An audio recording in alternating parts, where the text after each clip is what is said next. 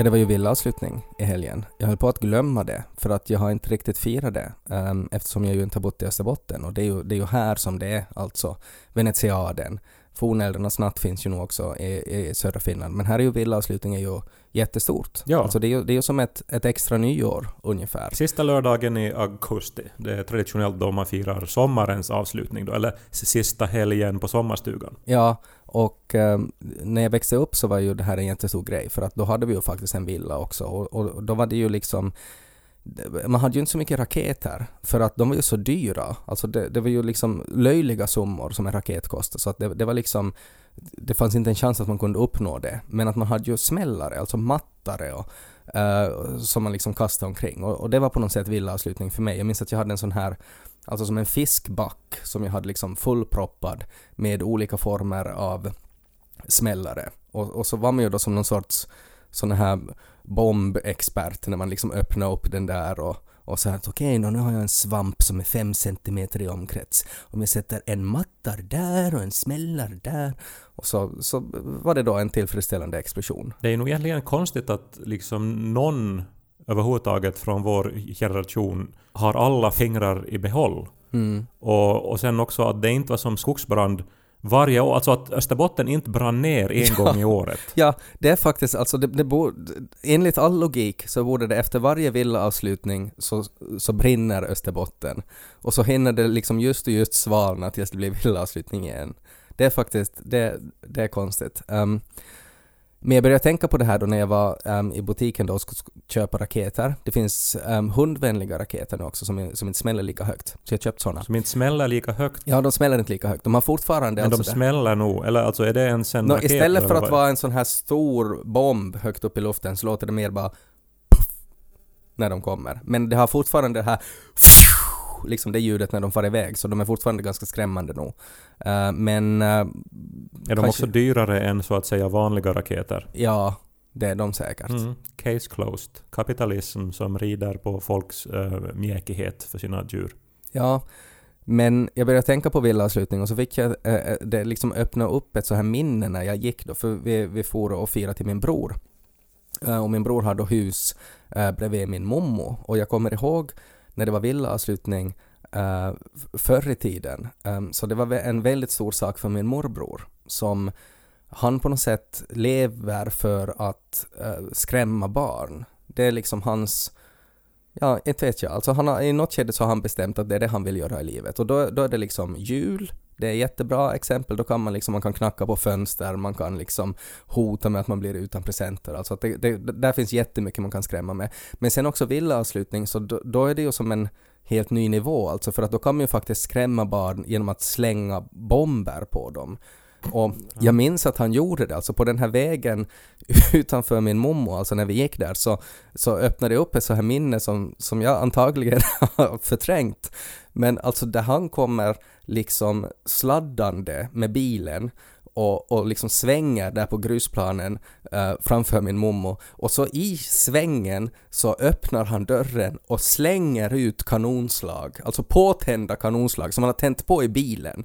Och så slänger han ut dem när vi barn är där, och, och, och så är det som en stor explosion och så gasar han iväg. Alltså som en, en drive-by morbror kanonslagsmanöver.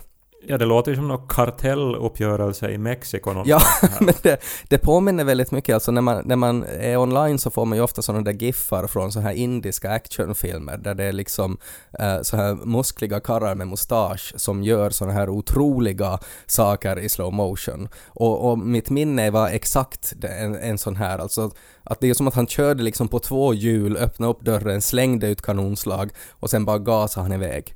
Uh, och, och han kastade ju dem alltså väldigt nära oss. Alltså det sprängde ju liksom, det, det, det blir ju liksom gropar i marken där de här liksom kreverade de här eh, eh, granaterna. Och vi, vi var ju liksom, vi, det var ju framför våra fötter. Alltså att man kände tryckvågen. Och det var på något sätt sådär, ja, nej men det är villaavslutning. Så lite får man väl tåla. Och sen blev det ju, jag menar alla sådana där former av raketer så bannlystes ju typ en halvtimme efter att de uppfunnits. Men den här idén just att liksom två eller tre dagar i året så då får vem som helst använda sprängämnen. helt oreglerat. Eller som... det, det är så här...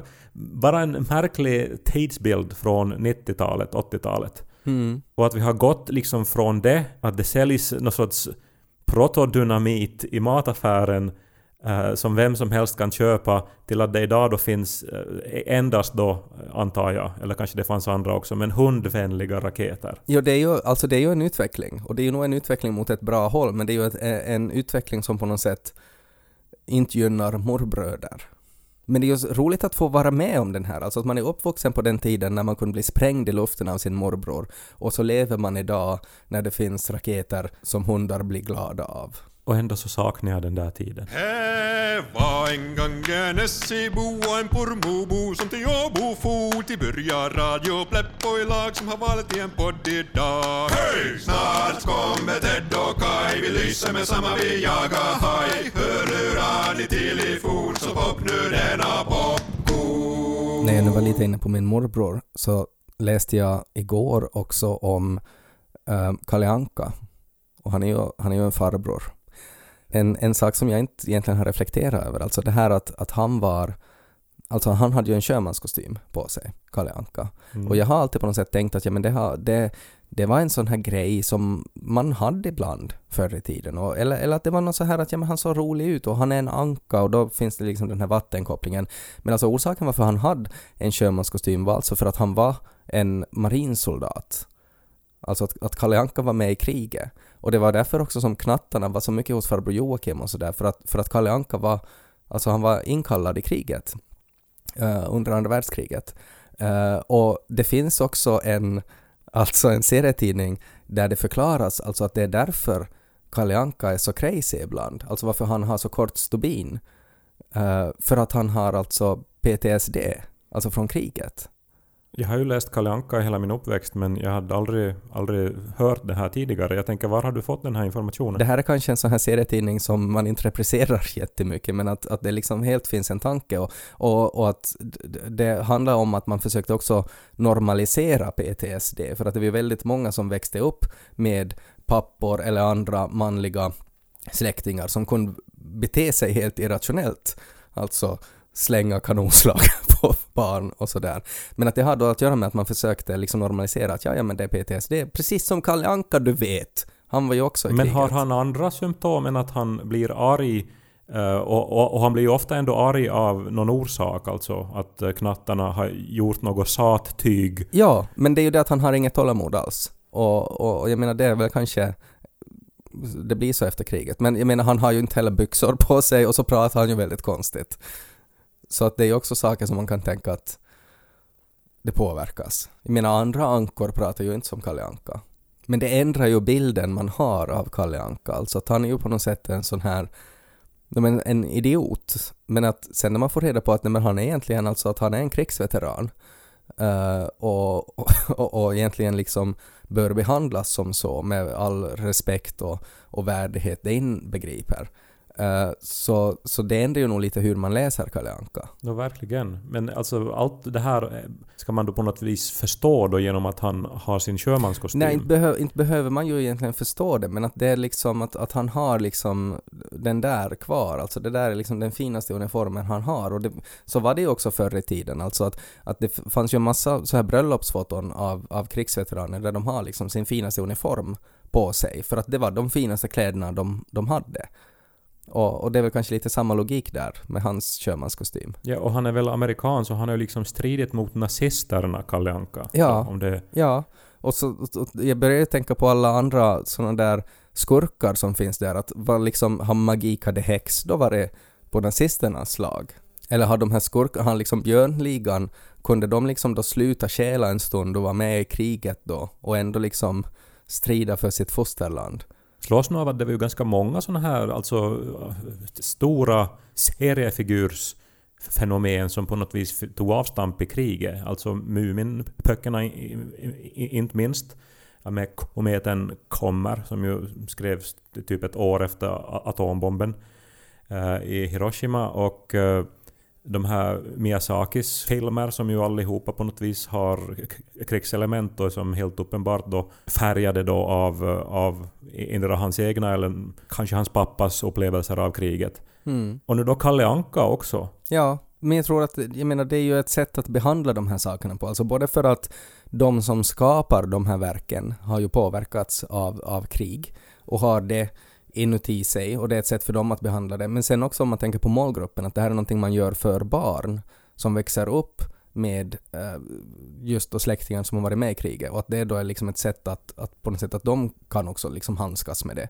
för att det var deras vardag. Intressant att Kalle Anka är ju, är ju som störst i världen i Finland med Eakuanka som en, som en fortsatt eh, stor serietidning. Mm. Är det då för att vi har liksom erfarenheter av P T S D, morföräldrar och farföräldrar, och så identifierar vi oss då på något sätt? Ja, alltså han, han känns väldigt finsk, Kalle Anka, på något sätt. Att man har alla den här byxlösa släktingen som kan liksom explodera för varje, för, för en petitess. Säkert finns det någonting där, att finnarna tenderar identifiera sig mer med honom än med Musse Pigg till exempel. Men det här var ny information för mig, och eh, på, på något sätt så passar det ju ihop med hur många krigsveteraner behandlar kriget också, att de aldrig egentligen pratar om det. Mm. Och det förklarar ju då varför man, varför Kalle Anka aldrig då nämner det hela, utan håller det djupt inom sig, och så bara kommer känslorna ut via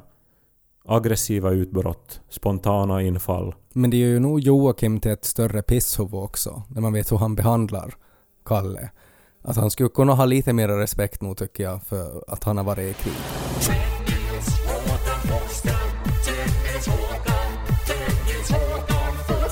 Jag var i helgen med Lo till hans förskola här i Pormo, för att han ville visa upp den. Och så har vi ingenting att göra, och så tänkte jag att men vi får dit uh, och, och titta lite på parkeringen och kika in genom fönstret och sådär. Och, um, det måste ju vara jättespännande för honom att nu liksom gå i förskola.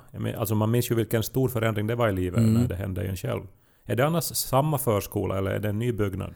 Det är en ny byggnad, men alltså det är på samma ställe, alltså där, där jag gick då i, i Pormo skola. Um, och det var det som var så kul, alltså, för att även om, om, om liksom skolan är ny, jättefin stor skola, uh, så är ju stället detsamma. Och sen var vi och gick där i, uh, i skogen um, och, och det var så roligt för att man såg där. Alltså att, att det fanns, alla de här samma stigarna fanns kvar. Alltså att när klockan ringde och att man var där i skogen och hade snöbollskrig, så sprang man liksom längs vissa stigar för liksom hur skogen for, så att man skulle liksom kunna fa- maximera hastigheten utan att falla. Ja. Och det verkar som att barnen springer liksom på samma sätt ännu där. Jag, jag, jag får väldigt nostalgi. Det fanns ju en tid när, när man kunde alla stigar och när de var väldigt betydelsefulla och de var lika självklara för en som idag då kanske gatusystemet i Helsingfors mm. så här att det, det, liksom hela ens värld, och det var som allt var betydelsefullt. Mm. Sen hade de de hade ju jättefina alltså gångor och, och, och sådana där liksom ställen att leka på, men det som var roligt som också fanns där var att där fanns alltså ett, ett bräde eller en, en, en, liksom en, en stor stock egentligen som såg ut att vara från den här gamla Uh, klätterställningen som, som fanns där förr. Och så började jag tänka på en sak som jag inte har tänkt på på, på väldigt länge, och jag undrar att, att hade ni samma sak i S C också? Alltså brottasbrä. Hade ni ett sånt? Brottas. Brottas, brottasbrä. Alltså, som, alltså sånt här att, att man skulle ställa sig upp på det och så skulle man försöka få den andra att ramla ner. Exakt, och så köar man liksom från båda hållet och man, man liksom steg upp där eh, och så skulle man då liksom puffa ner den andra, och när någon blev nerpuffad så då tog någon annan hens plats. Mm. Ja, men det är väl säkert bra för balans och så vidare, och liksom en ganska ändå oskyldig lek. Ja, men började tänka liksom hur, hur, hur, hur mycket drama det var kring det där. Och, och egentligen den här liksom ultimata eh, spelet som brottasbrä är, för delvis var det ju sådär att, att hela skolan kan vara med i det, för att det kräver inte att det är inte alltid liksom den som är eh, störst eller starkast som vinner, utan det är ju den som har bäst balans. Eh, så att där var ju liksom ettor som köade med sexor för att vara med i det här brottasbrevet. Och sen var det ju att, att ju fler människor du puttar ner därifrån, så desto mer nervös blev man. Att nu har jag puttat ner tio, att oj oj oj, tänk om jag får den här elfte också. Så där, att, att det här stakesen blev higher och higher för varje barn du knuffar ner därifrån.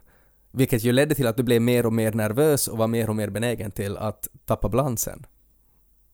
Jag var väldigt dålig på allt sånt där. Jag tror jag undvek att vara nära brottasbrä. Eller vi kallade inte till det, men vi hade ett motsvarande. Det var ju liksom det här herreman på täppan också, när det var liksom så här snöhögar på skolgården. Och sen skulle mm. man klättra upp och så skulle man knuffa ner alla de andra, och så var det alltid en som var härman på täppan som var den enda som stod där uppe och knuffade. Ja, men det var ju för att det var, då var det ju liksom den största som vann. Alltså för att då var det någon som var så stor så att man inte kunde knuffa ner uh, den uh, människan. Um, och, och, och det var ju inte alls lika bra som brottasbrev, för i brottasbrev så var ju faktiskt på något sätt den här smidigheten som räknades.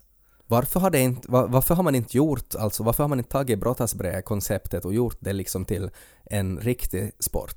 Det är ju ofattbart. No, det var sånt här, alltså inte riktigt sport, men jag tänker sådana här tv-program så som Gladiatorerna hade säkert någonting sånt som brottasbrä. De hade ett brottasbrä och då höll man i liksom en stav och, och, och slogs på det sättet. Men man behöver ju inte ha en stav. Men nu hittar du alltså resterna av ett möjligt brottasbrä ute i skogen. Innebär det då att det här är någonting lika förlegat som kanonslag och raketer som skrämmer djur? Alltså att ja, det, idag det, skulle det inte kunna finnas ett brottasbrä på en skolgård. Ja, det är en intressant tanke. Att är det, är, är det liksom, ha den leken på något sätt eh, förpassats till dåtid? Alltså att den är på något sätt för aggressiv, eller att, att den bara inte funkar? Eller var det någon som liksom tog det till en nivå som inte var okej mer, som min morbror med kanonslagen? Liksom att, att någon börjar missbruka brottasbrett i den grad att det är sådär att okej, okay, nu, kan, nu måste vi liksom sluta leka den här leken, nu funkar det inte mer. Det vet jag i alla fall att skolgården uh, vid mitt lågstadium så har nu, alltså under de här klätterställningarna uh, på, på den här lekplatsen, så är marken alltså mjuk på något sätt. Alltså det är någon sorts matta eller någon sorts sån här mm. block som är liksom mjuka. Jag kan tänka mig att du blir arg över att det är så. Nej, alltså jag, jag har väldigt liten åsikt om det. Jag skulle påstå att, att gräsmattan som det ju var tidigare var ju också på något sätt mjuk. Inte nu säkert lika mjuk, men inte var det ju så ofta någon ramlade och slog sig fördärvad på gräsmattan. Men det är ju för att det har blivit regler där. Alltså för att någon har fallit och slagit sig fördärvad. Så därför är det regler nu för tiden. Alltså att det måste vara mjukt under. Men jag skulle helt kunna tänka mig att du på något sätt är, är liksom att det hör till att man ska slå sig fördärvad. Och därför så, så är, är det här liksom ett tecken på att det har gått lite för långt. Alltså att man också har mjukt. Nej, alltså det, det här är väl en ganska logisk och liksom oskyldig åtgärd. Jag vet inte vad det kostar sen. Men nu är det ju viktigt också att barn lär sig att, att livet är på allvar och gör ont, och att om man ramlar så då skadar man sig. Mm. Att, man, det är ju en lärdom för, för resten av livet, herregud. Ja, så är det. Jag ramlade ner ur ett klätterträd en gång, rakt med ryggen på en så här spetsig sten. Så det slog luften ur mig. Och, och det var första gången det, det hände, och det var ju alltså under kanske tio sekunder att det inte alltså gick att andas, så det var väldigt mm. uh, obehagligt. Mm. Uh, och jag inser att jag liksom stirrar på de andra och, och som hade ingen luft i kroppen, kunde inte tala, och att de skrattade uh, och sprang iväg. Och då kände jag mig väldigt ensam och rädd. Såg det roligt ut då? No, säkert, så chi- när jag chippade efter andan. Ja, så, ja. Men jag menar, inte vet jag om den upplevelsen skulle ha gått att undvika dem med mjukt underlag. Ja, antagligen, men, antagligen. Men jag lärde ju mig att inte klättra på det där sättet. Men gjorde du faktiskt det? Alltså, det jag har väl på något sätt alltid ifrågasatt det där liksom bränt barn kyr elden. Att stämmer faktiskt det? För att barn är ju barn och är impulsiva. Och, och, och det finns ju nog liksom väldigt starkt det här att ja, men bara för att det hände en gång så det behöver inte betyda att det händer en annan gång. Hur mycket omgås nu med din morbror?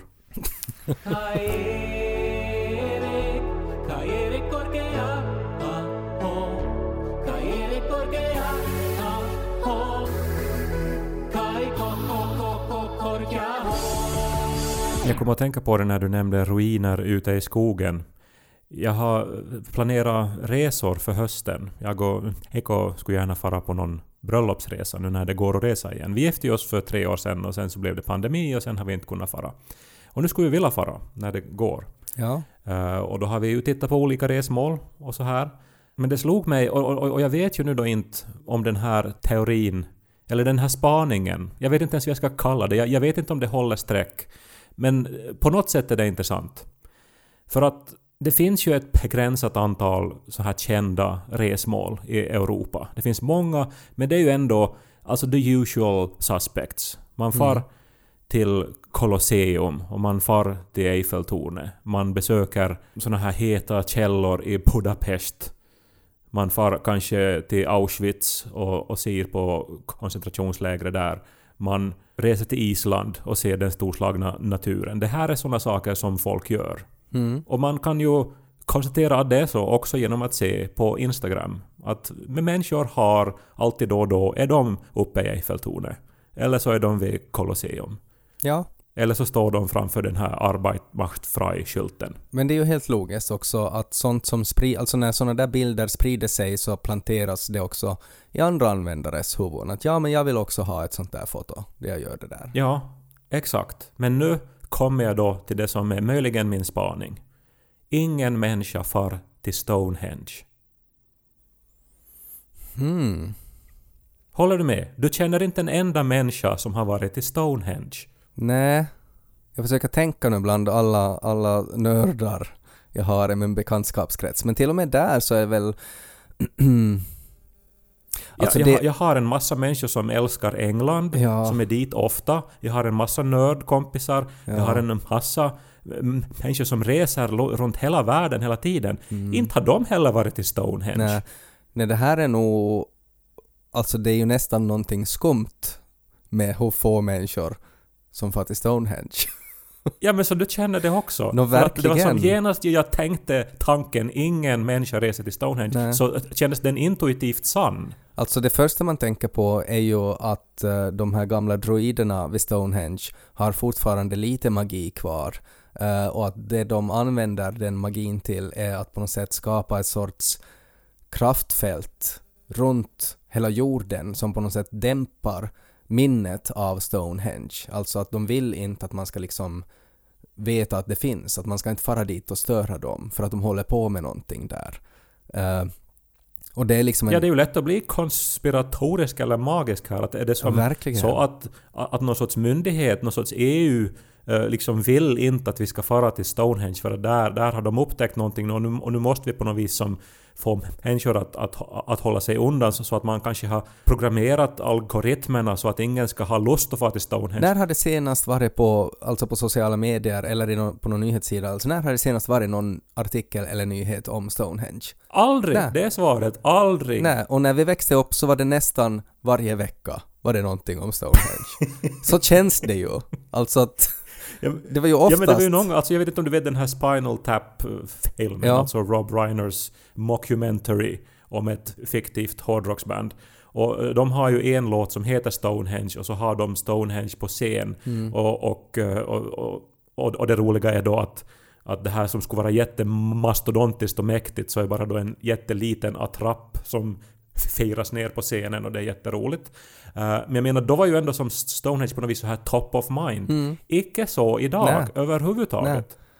Nej, det är, det är inte Icke så. Reagerar ju då när jag sa det här att alltså, finns Stonehenge längre, sa han. Att hade det på något vis skadats eller ramlat ihop. Men det är ju just det som droiderna vill att vi ska tycka. Ja, men då är det också lustigt att det är då någonting som har existerat, jag vet då inte, kanske tiotusen år. Och så mitt i allt nu då så hade bara ramlat ihop och, och ingen har ens... Ja, men det är lite sådär hur England, hur England är för tillfället också. Så är det ju lite att Stonehenge skulle kunna braka sönder. Alltså det här måste ju ha någonting att göra med... Det har varit väldigt mycket torka där också. Det tycker jag också hör ihop med, med droiderna. Alltså håller de, är de så arga på Brexit så att de håller på nu och, och, och, och, och, och ska liksom göra någon sorts apokalyps... besvärjelse där de använder Stonehenge som en stor satellit som ska på något sätt liksom då förstöra allt. Det är det första man tänker på. Men bara nu för att riktigt vara på det det klara. Jag menar, du har studerat engelska och liksom... Alltså... Jag har studerat både engelska och folkloristik. Nå ja, jag har gått två kurser i folkloristik. Jag har umgåtts mycket... Ni reste till England ja. under studietiden. Ja. Aldrig prat om att ska vi få till Stonehenge. Inte överhuvudtaget. Vi var till Loch Ness.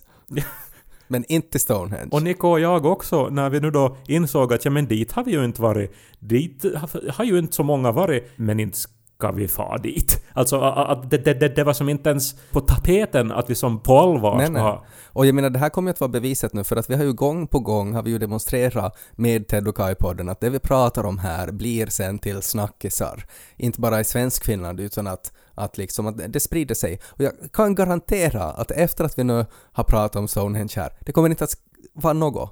Inga, inga artiklar, ing, ingen liksom extra grej om Stonehenge. Det kommer bara att begravas. Ingen har heller en bild på sig själv vid Stonehenge. Nej. Och om man har den så kommer man inte att posta den nu. Nej. För det, det är någon sorts, någonting som stoppar er. Ja. Det här är ju ett otroligt scoop. Men trots det här så ska ni alltså ändå inte fara till Stonehenge då på bröllopsresa. Nej, vi, vi överväger helt andra alternativ. Ja. Men om det inte är magi så, så är det ju alltså en otroligt dåligt marknadsförd turistattraktion. Ja. Alltså, men med tanke på att den bara står där och helt gratis med lite bättre marknadsföring skulle locka människor från hela världen dit. Mm. De skulle kunna ha, alltså de skulle enkelt kunna säkert tio dubbla säkert antal resenärer. Ja. Men det görs inte. Nej. För att dröjderna vill inte. Alltså det är ju det att det kan, inte vara, det kan inte vara något annat alternativ. Det är just det. För det är så simpelt att få turister till Stonehenge. Så det måste vara medvetet att man inte vill ha dem dit. För att det är nog fuffens på gång. Det är ju början. Alltså det skulle kunna vara en otroligt bra sån dystopisk fantasy slash skiffy bok som skulle inledas med att we never suspected Stonehenge to be a fake. Eller? Nej, men att, att det på något sätt börjar därifrån. Liksom att det var där som de här druidernas besvärjelse kom och fuckade upp allt. Men att det var så mycket med corona och, och allt möjligt annat och Trump och, och Sanna Marins festande. Så inte har vi alls funderat på Stonehenge. Och skulle det ha varit lite mer artiklar om Stonehenge, då skulle vi kunna ha stoppat besvärjelsen från att förkroppsligas. Det är upp till oss nu, Kai.